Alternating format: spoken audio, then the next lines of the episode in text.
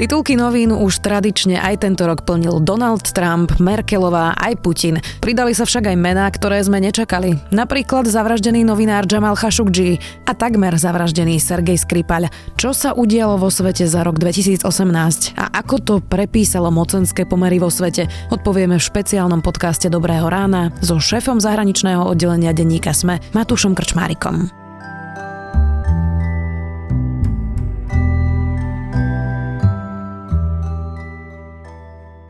Matúš, začneme teda hneď z hurta. Aký mal rok Donald Trump?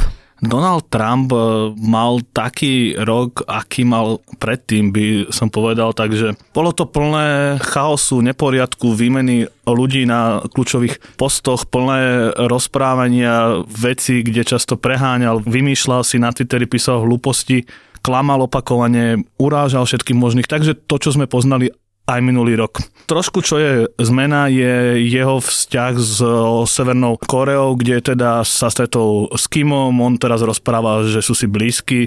Nevieme, ako veľmi blízki sú si, ale pri Trumpovi sa to možno dá chápať, lebo o ňom sa hovorí, že Donald Trump berie všetko cez osobnú rovinu.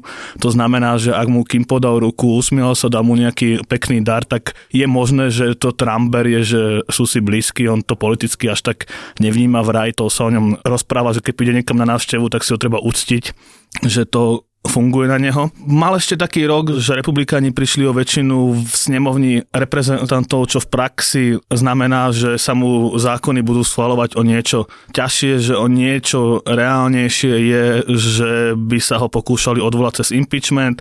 Takisto pokiaľ ide o vyšetrovanie jeho napojenia na Rusko, nemal dobrý rok, lebo keď sa pozrieme napríklad na situáciu na začiatku roka, tam boli ľudia, ktorí boli jemu blízky a tí už teraz svedčia proti nemu. To je jeho advokát. Michael Cohn je ten najjasnejší príklad, ktorý vlastne potvrdil, že Trump mal biznisy v Rusku počas kampane v roku 2016, čo by teda nemal mať, keďže vtedy hovoril o zbližovaní s Ruskom a naznačuje to, že možno využíval tieto politické veci na to, aby pomohol realizácii svojich obchodov, čo je v kampani v americkej politike nepripustné.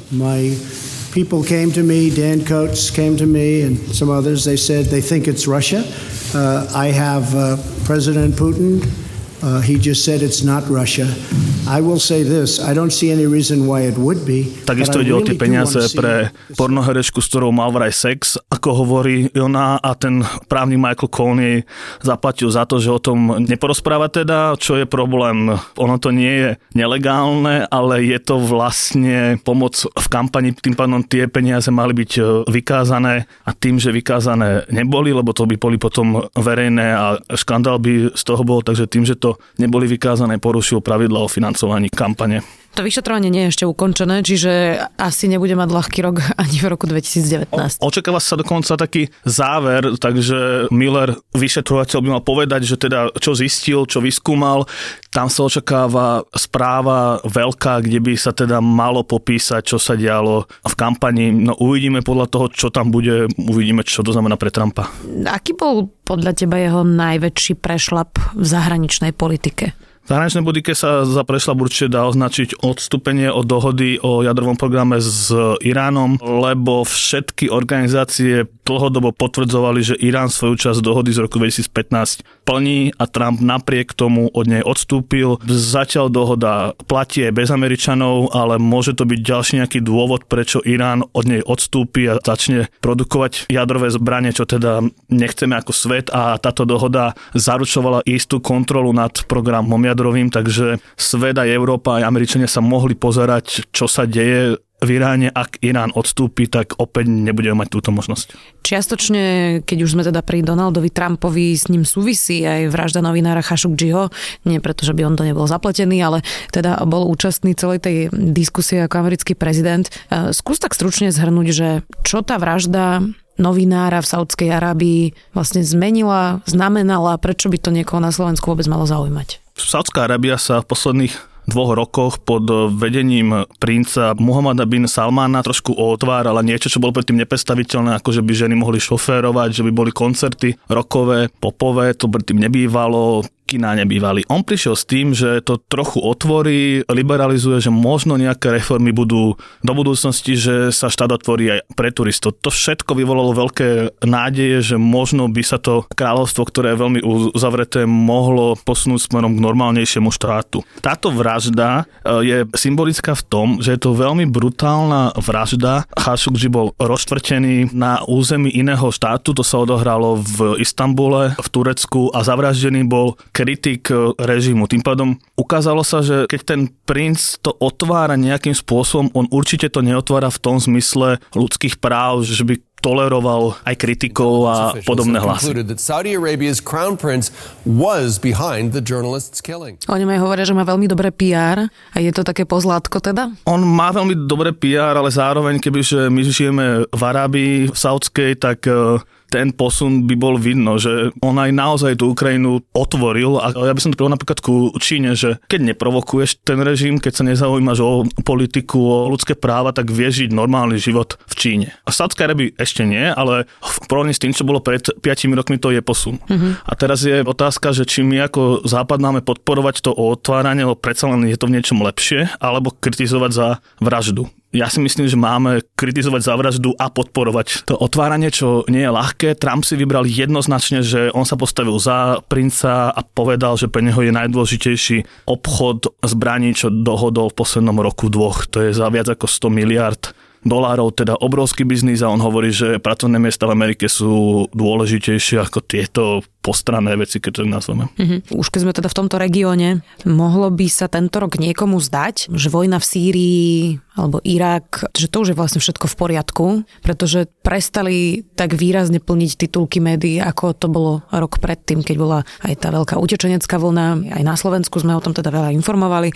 V akom stave sú tieto krajiny, tieto vojny? Mohlo by sa to tak zdať a z časti by to zdanie bolo aj adekvátne. V praxi sa dá povedať, že ten tento rok už islamský štát e, ako organizácia, ktorá ovláda územia, z ktorých vie útočiť na iné územia, neexistuje. Má ešte pár miest, ale to sú menšie veci, neporovnateľné s tým, čo mal islamský štát pred rokmi v Iraku. Nemá prakticky nič. Tam po oslobodení Mosulu prišiel o územia v Syrii. Pokračuje vojna, ale skôr na tej úrovni, že opozícia, teda taká zmes e, klasické opozície cez islamistov, ktorí ešte nie sú islamský štát, ale sú islamisti, po islamistov, ktorí sú takmer ako islamský štát, ale s islamským štátom sa nemajú radi, tak to je taká zmes, to nazvime. Takže títo bojujú s vládou, ale tieto boje sa tiež obmedzujú prakticky len na územie Idlibu, čo je provincia na severe. Trošku nový konflikt vzniká tento rok a stupňuje sa medzi Tureckom a Kurdami v Sýrii. Tam bola turecká ofenzíva na Afrin, čo je oblasť na sever Sýrie. Teraz sa hovorí, že Turci chystajú novú ofenzívu na Kurdov. Tam je trošku pikantné, že kým e,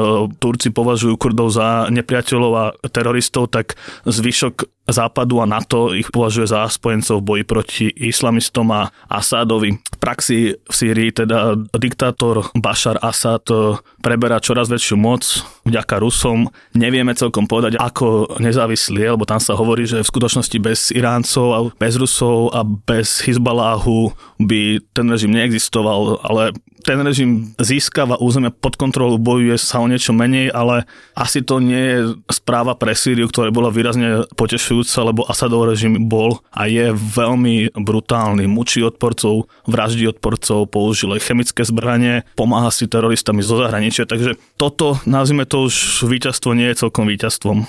Poďme ďalej. Keď som sa ťa pýtala, že aký rok mal teda Donald Trump, tak rovnakú otázku sa ťa spýtam, že aký rok mal Vladimír Putin. On teda stupňoval výrazne napätie v tomto roku. Prečo? Vladimír Putin mal dobrý rok, lebo v marci vyhral za voľbách, môže vládnuť 7 rokov, takže v tomto dobré. Stupňoval napätie v ďalších mesiacoch po marci. Verzia od analytikov je, že on začal trošku strácať na popularite v Rusku, lebo aj sankcie sa prejavili, ekonomika nerastie tak, ako by mohla a musel napríklad zvýšiť vek odchodu do dôchodku, čo je aj u nás čestitlivé, tak v Rusku to musel zvýšiť tak výrazne, že dokonca uh, muži by odchádzali neskôr, ako majú teraz priemerný vek dožitia, takže... Čiže by robili vlastne celý svoj život. Priemerne, áno. A teda boli demonstrácie proti tomuto, takže naznačujú analytici, že ten incident e, s Ukrajinou súvisí s tým, že Putin chcel ukázať, že stále má moc, že stále vie vyvolať konflikt stále vie byť ten silnejší a stále vie burcovať e,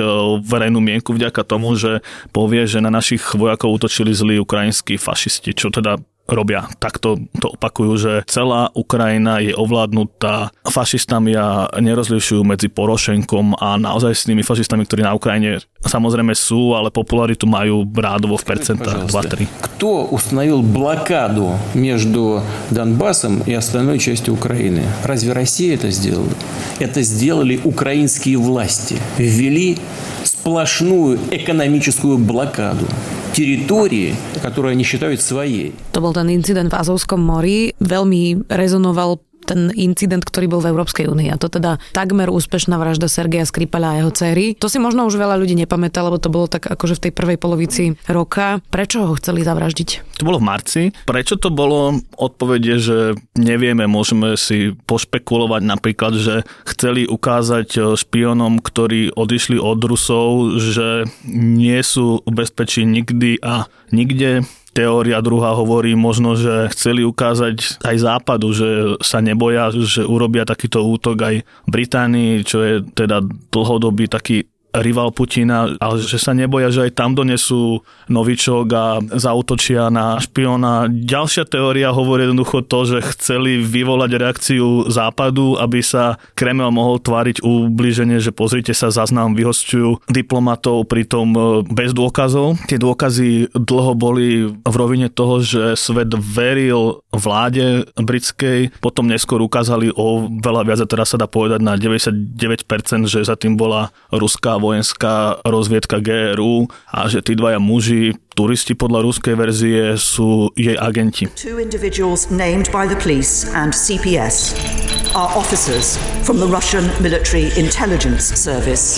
We will not tolerate such barbaric attacks against our country. Ako sa má napríklad v tomto roku V4? Polsko a Maďarsko teda idú smerom, ktorý je znepokojivý pre Európsku úniu. Keby si to mal nejako stručne povedať, že kam sa uberá V4, tak čo by si povedal? Uh, stručne by som povedal, že V4 sa vzdialuje od centra únie. Trochu možno pocitu toho, že to nie je tak zlé, napomáha to, že podobným spôsobom začínajú uvažovať aj v Rakúsku, napríklad aj v Taliansku, teda odmietať učečencov, uzatvárať sa trošku, presadzovať tie autoritárskejšie metódy. Maďarsko a Polsko sa dostali už do sporu s Úniou, Polsko zatiaľ ustúpilo pri reforme súdnictva.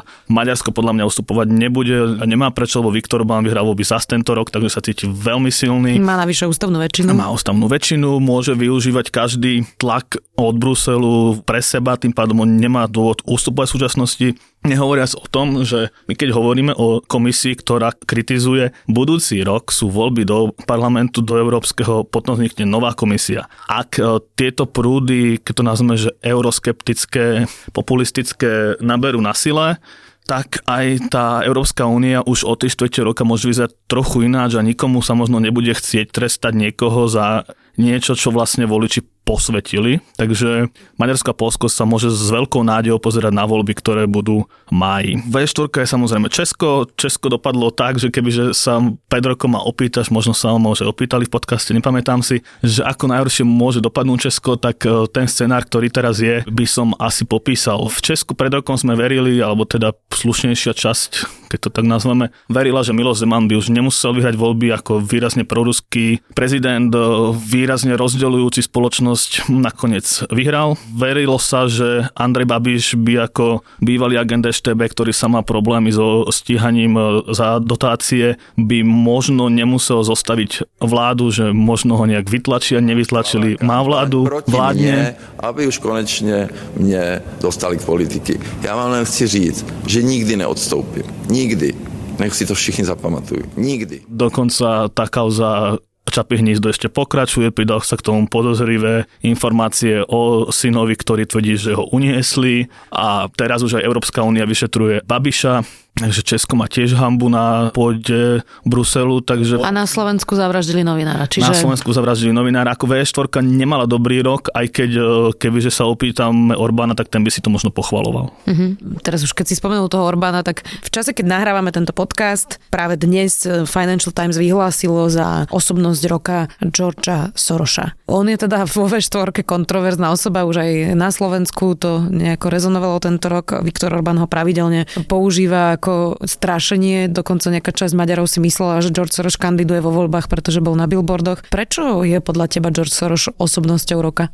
Tam nejde len o tento rok. Ja som raz tak uvažoval, že prečo práve on môže byť tou tvárou, ktorá je symbolom zla, ako keby pre ľudí to funguje aj u nás, aj v Maďarsku. A podľa mňa u nás je to v tom, že on je kombináciou toľkých vecí, ktoré majú negatívne vnímanie v spoločnosti. Židovský pôvod má, je Američan, je bankár, je milionár a na Slovensku ešte Maďar. Takže týchto 5 vecí, keď má jeden človek a na ňo je tak ľahké zhodiť všetko, lebo tam sa nájde aj extrémna lavica, tej vadí, že je bankár napríklad, komunistom vadí, že propaguje liberálne myšlienky, fašisti si nájdu to, že je žid, tým pádom on je výborná taká postava, že na ktorú sa dá zhodiť všetko a aj sa to využíva. Takže George Soros je aktívny, presadzuje liberálne myšlienky, ale on to nepresadzuje tak aktívne, ako by sa mohlo zdať. A ja pochybujem, že on chystá v New Yorku, teda nepochybujem, viem, že nechystá v New Yorku veľký plán, ako migranti obsadia Európu, no už len preto, že na čo by mu to bolo, akože v jeho veku by sa toho asi ani nedožil, aj keby to teda chcel. Pochybujem, že má takýto plán. On skôr naozaj má skúsenosti s diktatúrou, pochádza odtiaľto zo Strednej Európy a naozaj podľa mňa teda chce istým spôsobom vrátiť to, čo dostal tým, že mohol ujsť a chce pomôcť regiónu, za čo ho mnohí teda neznášajú. Už sa chýlime pomaly ku koncu a nedotkli sme sa tvojej obľúbenej témy a to je Brexit. We've now had three days of debate on the withdrawal agreement, setting out the terms of our departure from the EU and the political declaration setting out our future relationship after we have left. Veľmi dobrá téma. Mohlo by sa zdať, že je to nekonečný príbeh. Už to veľmi dlho trvá a veľmi veľa sa o tom rozpráva a teraz práve ku koncu roka Teresa Mayová má problém. Aký, prečo a ako to skončí ten Brexit? Dohodou, nedohodou? Problém je v tom, že to nekonečný príbeh nie je. Problém je v tom, že on má svoj koniec a ten je daný na teraz. V situácii sme, že Británia odchádza 29. marca budúceho roka, tým pádom o 3 mesiace, kým pred rokom sme sa mohli rozprávať o tom, že dokedy budú rokovania hotové, či to si do septembra, do oktobra, do novembra, už sa nemôžeme rozprávať prakticky o ničom inom, len že či bude katastrofa, alebo sa to nejakým spôsobom podarí zvrátiť. Súčasný stav je teda, že Británia odchádza o 3 mesiace, bude to vyzerať tak, že nikto nevie povedať, ako to bude vyzerať. E, dohoda zatiaľ nie je schválená, dohoda je v parlamente britskom, ktorý teraz má povedať, či ju chce alebo nechce. Teresa Mayová tu musela posunúť, lebo ináč by britský parlament povedal, že ju nechce. Tým pádom by sa to všetko naťahovalo. Ak príde na inú možnosť, ako je dohoda, ktorá sa dohodla v novembri, tak sa termín Brexitu bude musieť buď posunúť, alebo naozaj Británia odíde v marci bez dohody, na čo sa chystá už aj Únia. Čo by to znamenalo pre niekoho, kto nás počúva?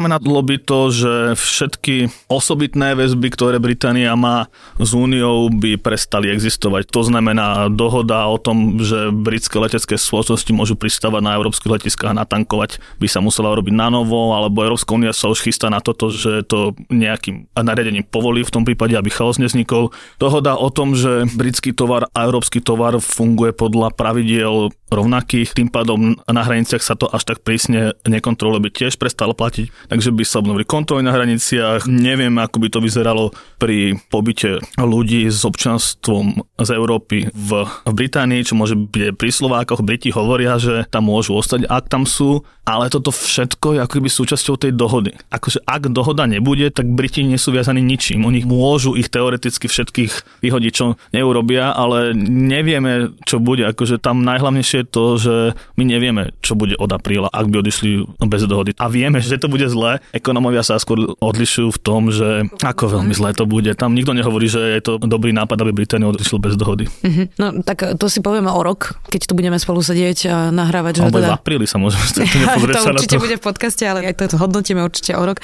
Ešte mám úplne jednu krátku tému, ktorú sme nerozobrali. Angela Merkelová mala teraz taký záverečný rok, to nazvime. Áno, ešte pokračuje síce, ale ohlásila, že odchádza z politiky. Es war mir eine große Freude. Es war mir eine Ehre. Herzlichen Dank. Je to škoda? Určite to je škoda, lebo je dobré, ak na čele štátu, ktorý má taký veľký vplyv, aký Nemecko má, je niekto, kto má skúsenosti, kto má rozhodnosť, kto vie rokovať. To Merkelová vie a má, ale samozrejme je na čele strany 18 rokov, no už nie bola, 18 rokov na čele vlády by mala byť do roku 2021, takže raz to muselo skončiť. Problém Nemecka skôr bol, že nebolo jasné, kto ju má nahradiť. Tam sa nevychoval nikto, kto by mohol mať podobné skúsenosti. Strana CDU si zvolila za náhradu predsedničku, ktorá sa veľmi podoba na Merkelovu, takže sa dá očakávať, že najbližšie 3 roky sa v spolupráci týchto dvoch žien bude odohrávať nejaké to odozdávanie skúseností tým pádom je to asi to, čo muselo raz prísť. Merkelovej odchod a asi je dobré, že sa to odohralo týmto spôsobom. Dôstojným. Dôstojným. A nečakajú nás taký spor predsedu s Merkelovou, čo sa dalo očakávať pri dvoch kandidátov, ktorí išli tiež a nevyhrali. Takže sa dajú očakávať relatívne pokojné roky, ale otázka je tiež, že či pokojné roky nie sú niekedy na škodu, lebo nepríde taký veľký šok, ktorý niekedy môže priniesť niečo pozitívne, ale myslím si, že tie veľké šoky v Európe môžeme očakávať od iných, napríklad od Orbána, tak to nepotrebujeme ten veľký šok aj z Nemecka. Hodnotil rok 2018 šéf zahraničného oddelenia Matúš Krčmárik. Ďakujem.